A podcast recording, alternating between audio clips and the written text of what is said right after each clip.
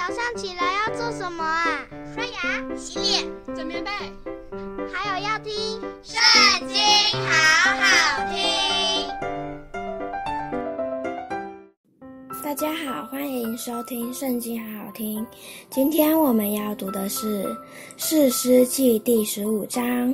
过了些日子，到割麦子的时候，参孙带着一只山羊羔去看他的妻，说：“我要进内室见我的妻。”他岳父不容他进去，说：“我估定你是极其恨他，因此我将他给了你的陪伴。他的妹子不是比他还美丽吗？你可以取来代替他。”吧，参孙说：“这回我加害于非利士人不算有罪。”于是参孙去捉了三百只狐狸，将狐狸尾巴一对一对的捆上，将火把捆在两条尾巴中间。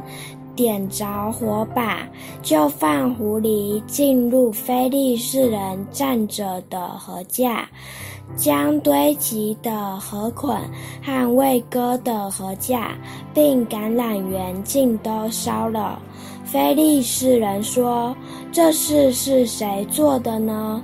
有人说是亭拿人的女婿参孙，因为他岳父将他的妻给了他的陪伴。于是菲利士人上去，用火烧了妇人和他的父亲。参孙对菲利士人说。你们既然这样行，我必向你们报仇，才肯罢休。参孙就大大击杀他们，连腿带腰都砍断了。他便下去住在以坦盘的穴内。非利士人上去安营在犹大，布散在利希。犹大人说。你们为何上来攻击我们呢？他们说：“我们上来是要捆绑参孙，他向我们怎样行，我们也要向他怎样行。”于是有三千犹大人下到以坦盘的穴内，对参孙说：“非利士人挟制我们，你不知道吗？你向我们行的是什么事呢？”他回答说：“他们向我怎样行，我也要向他们怎样行。”犹大人对他说：“我们下来是要捆绑你，将你交在非利士人手中。”参孙说：“你们要向我起誓，应承你们自己不害死我。”他们说：“我们断不杀你，只要将你捆绑交在非利士人手中。”于是用两条金绳捆绑参孙，将他从以坦盘带上去。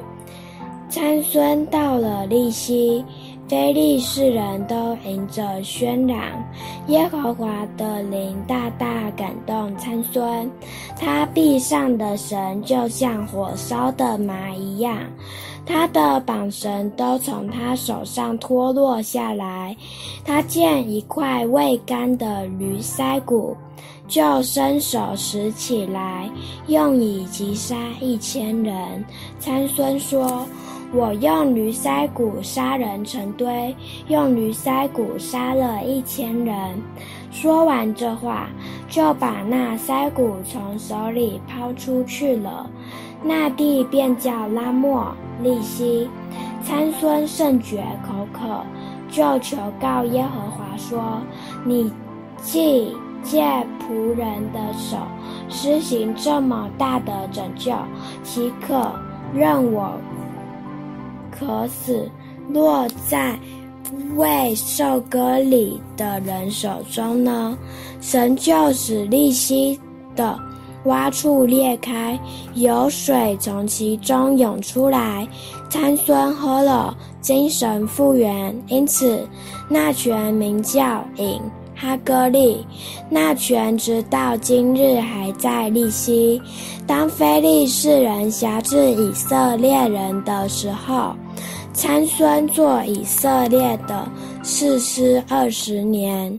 今天我们读经的时间就到这边结束了，下次也要和我们一起收听圣经，好好听哦，拜拜。